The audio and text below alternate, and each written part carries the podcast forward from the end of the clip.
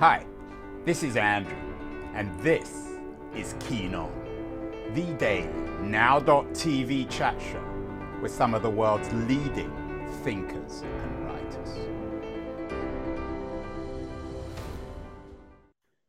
Hello everybody, it's March the twenty-third, twenty twenty-two. Um, over the last few months we've talked a lot about war, not just the war in Ukraine, which of course is taking all the attention uh, in February and March, but also a looming, potentially looming civil war in America with racial or racist overtones. We had a couple of particularly, I thought, interesting shows on that uh, at the turn of the year. One with the Canadian writer Stephen Marche, um, who's actually pretty pessimistic, I think, about um, civil war in America. He has a new book out, America's Next Civil War. He actually believes that that civil war has broken out. I'm not sure he believes if the war itself is between black and white, but there is certainly a racial element in his analysis. The other book that came out was with the San Diego-based political scientist Barbara Walter uh, about the possibility of civil war in America. Her book, How Civil Wars Start, is a more analytical uh, book, less polemical, less anecdotal. She's cautiously optimistic, uh, partially, as she explained to me, because the demographic in America is changing, and that's what makes Barbara Walter optimistic about the future of the country.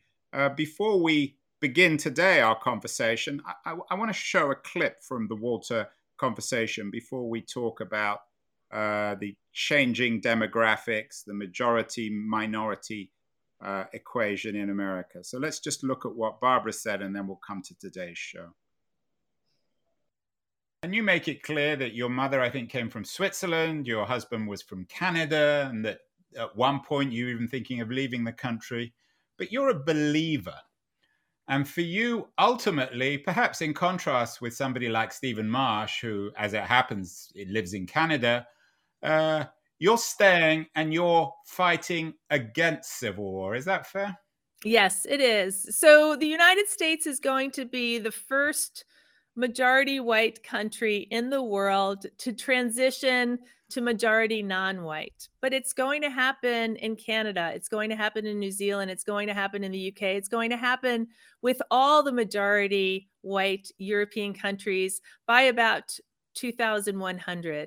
So the United States, I think, has this opportunity to lead the world, to show it how we can transition from uh, what had once been an, an ethnically or a relatively ethnically homogeneous country to a multi-ethnic country and still maintain democracy and still economically thrive and, in fact, come out better as a result. So I'm committed to that ideal. I really do believe we will be better. I live in California. California is already minority white, and it has thrived as a minority white um, state. And, and I really, really do want to be here to help um, help America with that transition. So America is transitioning from majority white to minority white. And my guest today, appropriately enough, he's talking to me from Los Angeles, although I think he's based on the uh, West Coast mostly, uh, sorry, on the East Coast. Uh, he has a new book out, Majority Minority, Justin Gest, uh, who I think, like Barbara Walter, is cautiously optimistic about this shifting demographic. But Justin, Uh, I don't want to put words into your mouth. Do you share Barbara Walter's optimism about America leading the world to majority, minority, white societies by the end of the uh, twenty-first century? Thanks for having me on, Andrew. Um, I think that we're at a crossroads. I think that whether we can be this paragon of coexistence and adaptation really depends on how our governing institutions, how our leaders, how their rhetoric responds to this historical moment. Uh, and so much of, of my book, Majority Minority, really is about anticipating that milestone and its politics uh, to better understand what other countries have done uh, to actually cope with great demographic change so that we can learn from their mistakes, from their successes, and learn how we can pivot closer to coexistence in the future. Right. So like Barbara Walter, your your book is quite analytical. You had a, a New York Times piece out uh, late last year about what the majority minority shift really means for America. Um, and in contrast with a journalist like Stephen Marche, you look at a number of other societies that have gone through this shift, and you suggest that some of these models um, we should, we Americans should try to emulate, others we should be cautious of. Uh, describe to me, um, Justin, the six societies you chose and why you chose them. Sure. I mean, in the time that we have together, it's going to necessitate that I'm very brief. But uh, I, I looked at six different uh, societies. So there's Singapore and Bahrain, uh, which are non-democracies uh, that have engaged in some degree of suppression of, of minority groups. Uh, I look at Trinidad and Tobago and Mauritius, uh, which are democracies but have heavily racialized politics and are consumed by ethnic tension and religious tension. And then I look at Hawaii and New York. And of course, many of your viewers uh, will recognize these as U S states today, but Hawaii actually was its own independent sovereign country uh, before it was forcibly annexed by the United States and was a majority minority country at the time. And New York, even though it obviously has always been part of the United States uh, since um, the, at least the creation of the United States, um, New York actually controlled its immigration laws in a sovereign manner uh, up until eighteen eighty-two. And so I look at these societies um, uh, across and try to understand what they have in common in terms of how human nature responds to great demographic change and displacement. Uh, but I also look at the differences uh, to better understand what pivots some towards conflict and others towards co- uh, coexistence. Justin, um, uh, apologies for being a bit of a, a sort of an annoying relativist here, but in our age where we're obsessed with racial divisions, um, don't all societies go through this, whether it's race or religion or language? Is there anything unique about what we're going through? Well, you know, so many observers, Andrew, I think, are squarely focused on prejudice and, and racism uh, and basically believe that we cannot move and progress towards coexistence until we can actually eradicate racism and prejudice. Um, but I don't think we can wait. I, I think that, you know, across these six societies, the ones that do better, the ones that do worse, prejudice is present across all of them. And so well, it's not just prejudice. I mean, let me rephrase the question. What I mean is that throughout human history, we've always had others, whether they're religious or geographical um, or sexual. And, and we're never going to be able to get away from that, are we? No. We aren't. And, and basically, if we're going to make progress, social progress, it's going to be on that turf, on the with the challenges, confronting the challenges of bigotry, racism, you know, sexism, whatever it is, uh, homophobia. It's going to be on that turf. So we can't wait for those things to go away before actually tackling demographic change and its politics. Let's just look at the numbers very briefly. You you lay these out pretty well. Uh, you write in your New York Times piece in twenty fifteen, uh, the Census Bureau published a report projecting that by twenty forty-four, uh, the U S white majority would become a white plurality. Is that the key date, twenty forty-four? Obviously, they can't be exact, but is that when everything changes? That's what the U S Census Bureau has has projected. Um, but, you know, we shouldn't be complicating that further. You know, so many observers accept that milestone as def- as finite and as, as definitive. Um, but in reality, actually, it is heavily dependent not only on demographic, you know, changes like fertility rates or immigration flows. It's also dependent on identity. It's dependent on people who contemporarily conceive of themselves as white and identify as white to continue to do so in the future. And it and it and it's also contingent on minorities con- continuing to perceive themselves as different from America's quote unquote white mainstream. And there are indications that they may that may not endure. So one of the things I point out in the book and also in my New York Times essay is that in fact actually Americans who were construed as white have changed over the course of American history. Uh, people who were not construed as white in the past are now considered white today, such as Italians or the Irish, um, who may have been recognized as white ethnics, but were not welcomed into the white mainstream. That's also true of Jews and Greeks and Slavs.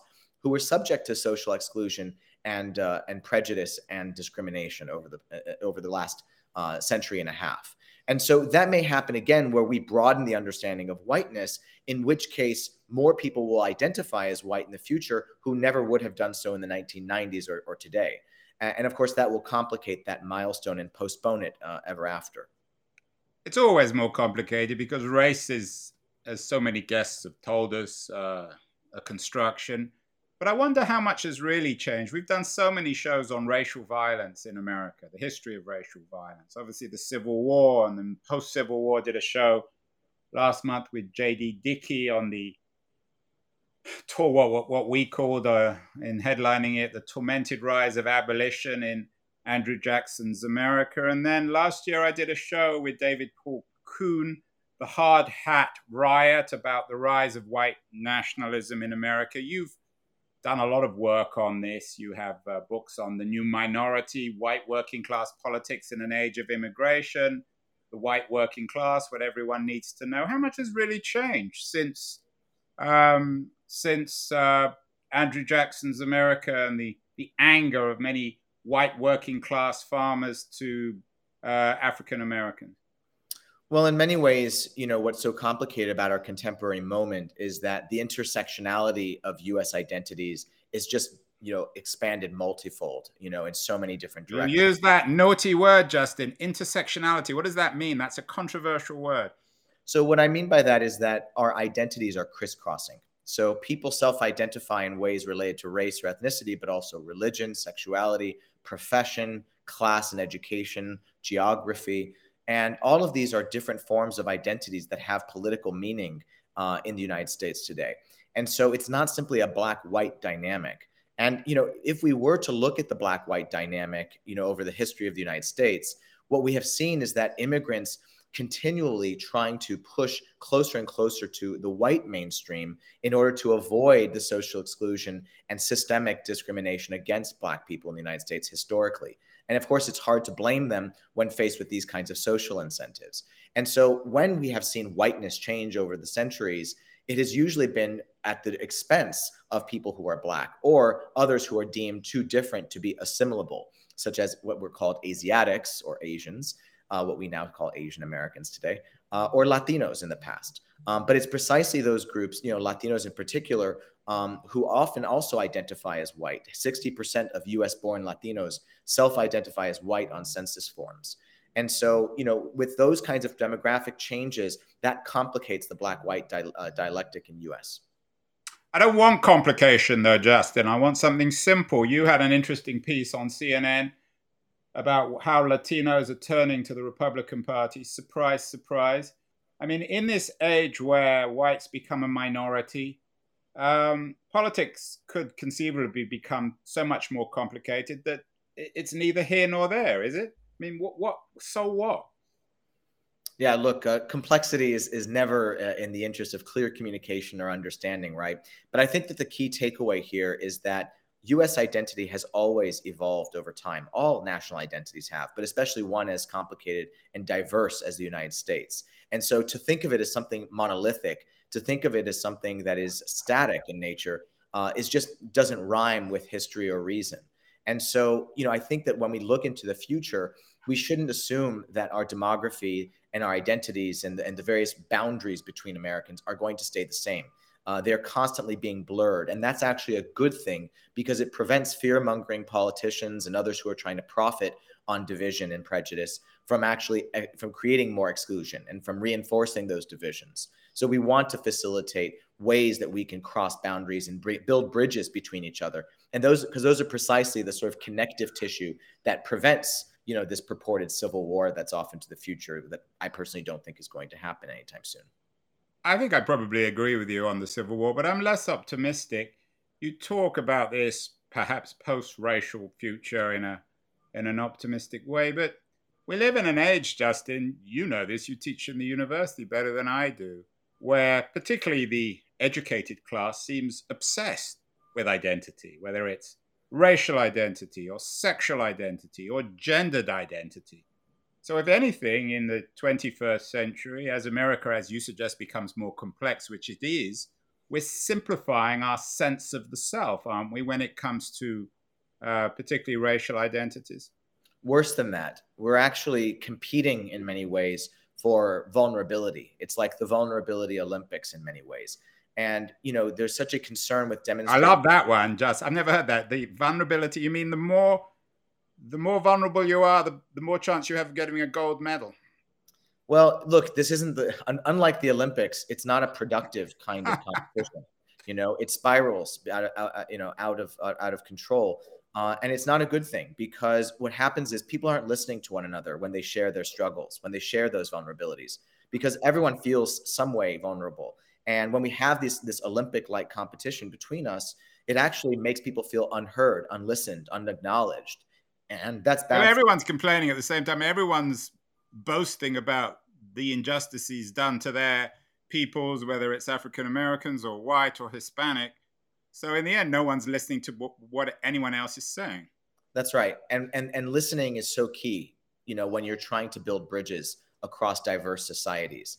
And there are many, many components and, and, and initiatives and programs in the United States uh, and structures in the United States that actually facilitate listening, that facilitate commonality between us. And that's true for so many other countries. You can think of sports and music and other forms of culture like art. Sport. I'm from England, Justin. Sports never united us. Of we course been to an English football match. Of course it does. Absolutely. And and and the diversity of the Premiership right now is is a wonderful strength, you know. And and that's the same thing that's true, you know, in the United States. It, it gives you an understanding of the team, right? Uh, and the U S is a team. You know, we are a team, just like every nation is. And so to the extent... Yeah, but now... Uh, I, I, we're going to take a break, Justin, but now you're beginning to sound like uh, some cheerful analyst on C N N, America as a team. You know as well as I do, it's not a team. It never has been and probably never will be. No, I think I think that nationalism is something that we have failed to actually leverage for progressive purposes. And I'm happy to talk more about that after the break. Well, let's take a break, and then we'll talk about Justin Gest's vision of a of a, of a just, uh, excuse the uh, excuse the pun, a just American civic national identity. He is my guest. Two puns in, in a space of a sentence. We'll be back in sixty seconds then with Justin Gest, the author of Majority Minority, figuring out how we can get beyond race in America and behave and believe in the team. We'll see you in sixty seconds. Hi everyone, Andrew here again. I'm not sure if you're listening or watching or even reading about this Keenon show. I certainly hope you're enjoying it, but I wanted to remind you that there are many different ways you can use to enjoy my Keenon show. The first, of course, is by, in a very traditional way, subscribing to the audio-only podcast. You can do this Um, using Apple or Spotify or Castbox or many of the other traditional uh, podcast distribution platforms. We're on all of them. And if you want to access uh, all the podcasts together, you can go to my LitHub page um, in their podcast section, which is dedicated to all the interviews. Uh, if you're into watching this, as opposed to simply listening, um, if you follow me on Twitter at A J Keen, you can watch these shows live, uh, and you can do the same um, if we're connected uh, on LinkedIn. I'm not on Facebook. I'm not a great fan of Facebook, but LitHub is, and on their LitHub live page, you can watch these shows live as well. Um, in terms of uh, recorded videos, uh, not live, you can see all the shows on the LitHub YouTube page. So whatever your preference, whatever your taste, whether it's video or audio or text, there's no excuse for not watching or listening to my show. Now back to Keynote. We're back with Justin Gest, the author of a brand new book, Majority Minority, about how a, a multiracial America, America where whites are not the majority, can actually be a successful America, a team America. Justin, uh, in the first half of the show, we laid out the problems, and just before the break, you you you insisted that there is a fix for this. So how are we going to do it? How are we going to turn America from a divided place into a team sport? Sure. Well, first off, we don't want to be too Pollyannish about all this. And of course, I don't want to appear like some sort of messianic messenger with the with the, the prescription for the future. But we can certainly talk about what has worked elsewhere.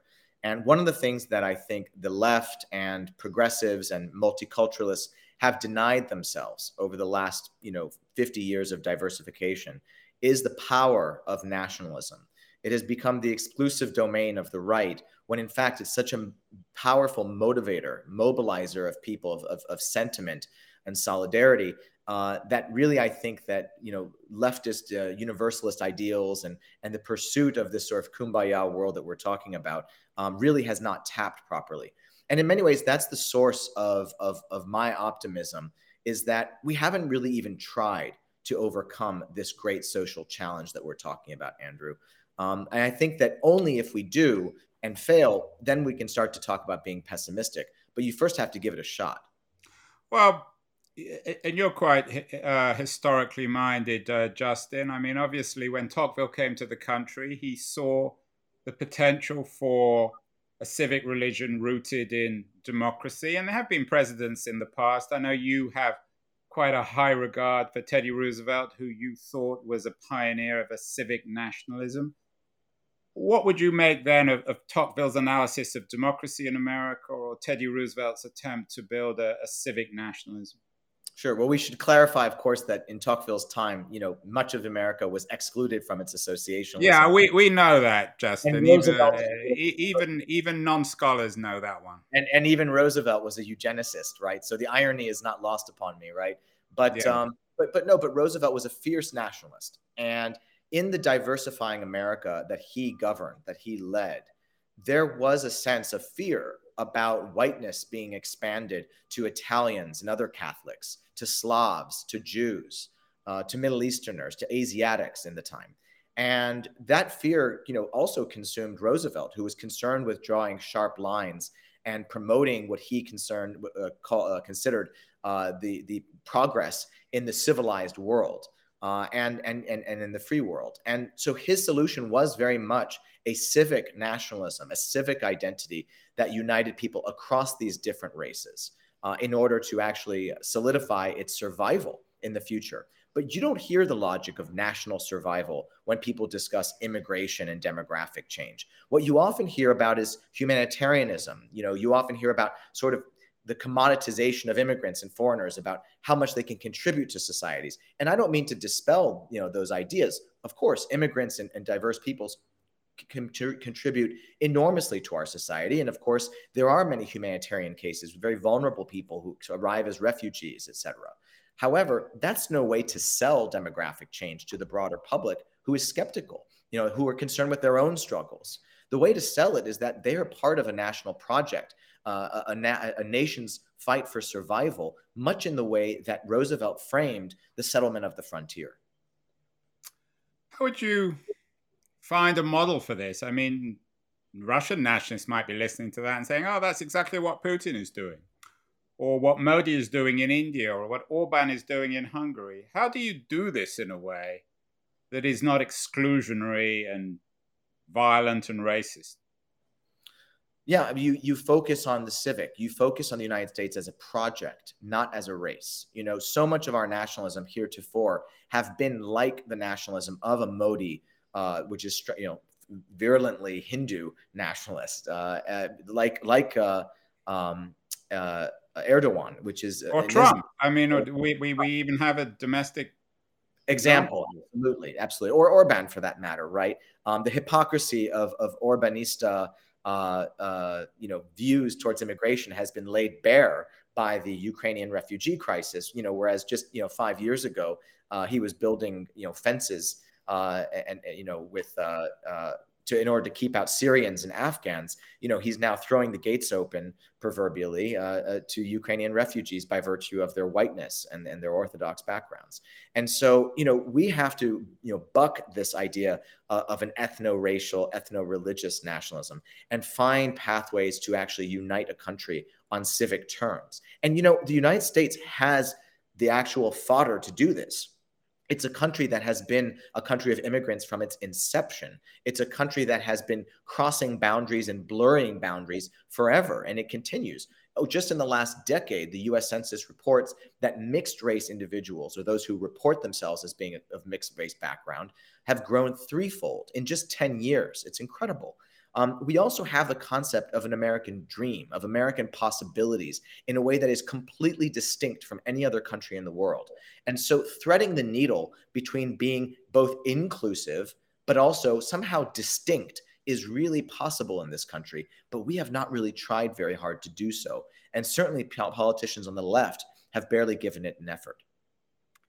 Well, I'm not sure if that's true. What about Barack Obama or Bill Clinton? Surely they are Uh, pioneers of that kind of, of civic nationalism? You know, in many ways, Obama is so inspiring because what was so radical about his rise during the two thousand eight campaign uh, was that he actually demonstrated real empathy for white working class people who he was very keen to actually attract and recruit uh, from the Rust Belt, from those key swing states in those days. Yeah, the and, hard head, uh, the hard hat guys, right? Who, who, absolutely. Who... The hard, the hard hat Democrats, right? Hard hat Americans. Um, the, the folks that Joe Biden has always claimed to have a special relationship with. Uh, the folks who swung in favor of Donald Trump in twenty sixteen, which I've obviously studied uh, quite extensively. And, you know, Obama's empathy for this group of people was radical. You know, he actually recognized their vulnerability. He acknowledged their struggle and their sense of marginality and didn't scold them and try to compare their marginality uh, to those of African Americans, who, of course, he so represented. No, he actually tried to unite them in a, in a common struggle. And he tried to actually bind them together in an American uh, a desire for progress. And that was radical. But the Democratic Party has not followed in his footsteps. In many ways, I think that's what made people like Biden and Obama so uniquely successful and has made the rest of the left in the United States so struggling. I think you're the first and last person to ever associate extreme success and Joe Biden in the same sentence. What has Biden done with any degree of success in this area, Justin? You know, you have to give Joe Biden some credit. You know, the fact that he actually hinged his campaign on the unification of the country, that he called out our polarization and sought to deal with it. Well, anyone can do that. I mean, so what?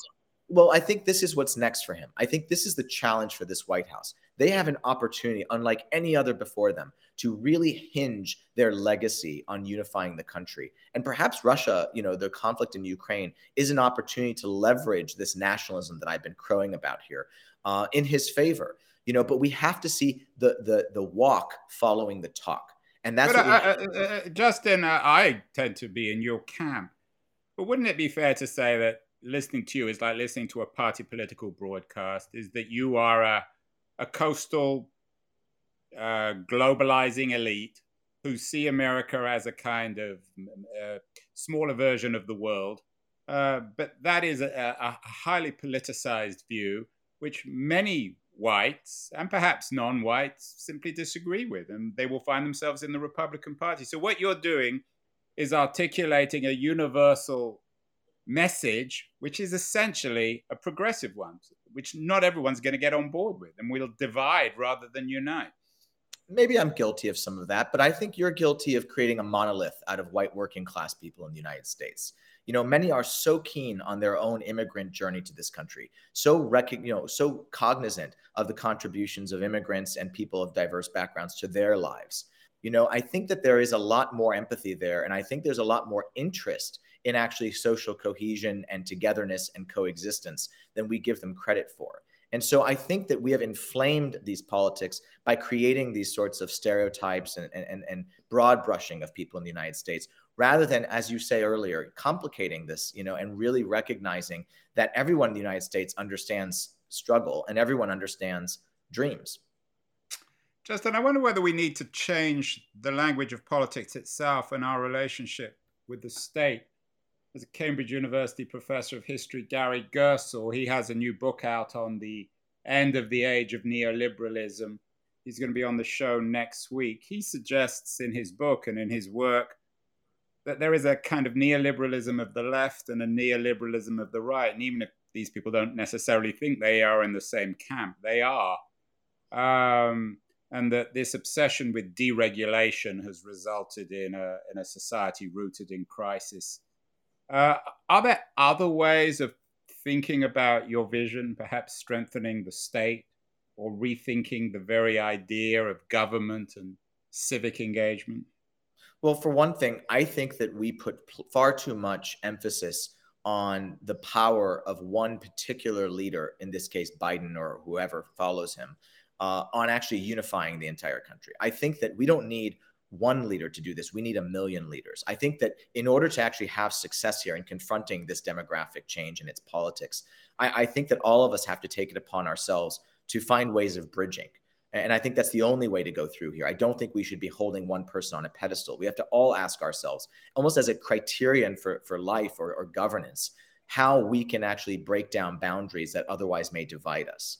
And so I, I do think that this enters the economic sector. This enters, um, you know, religious spaces. This enters community spaces, you know, and, and of course, households. So I, I think that we have to look broadly at this issue and consider it the greatest social challenge of our time.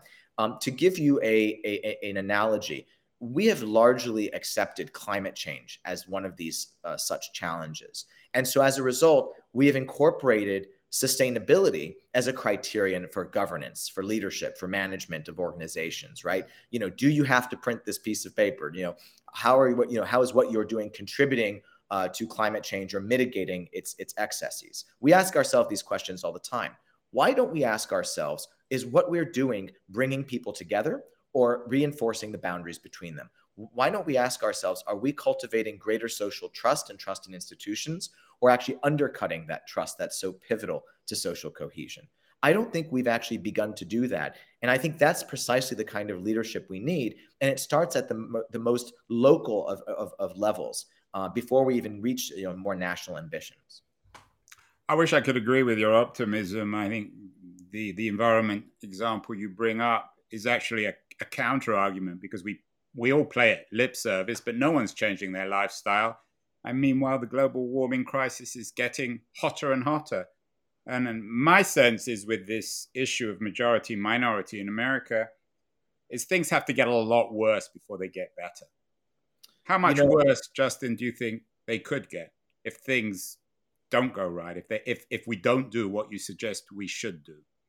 Look, there's a lot of warning signs on the horizon, and that's why I frame what I what I see in the United States as a crossroads. I, you know, I, despite my optimism, I thought it was a bridge, Justin. You used the metaphor of the bridge. You can't have bridges and crossroads.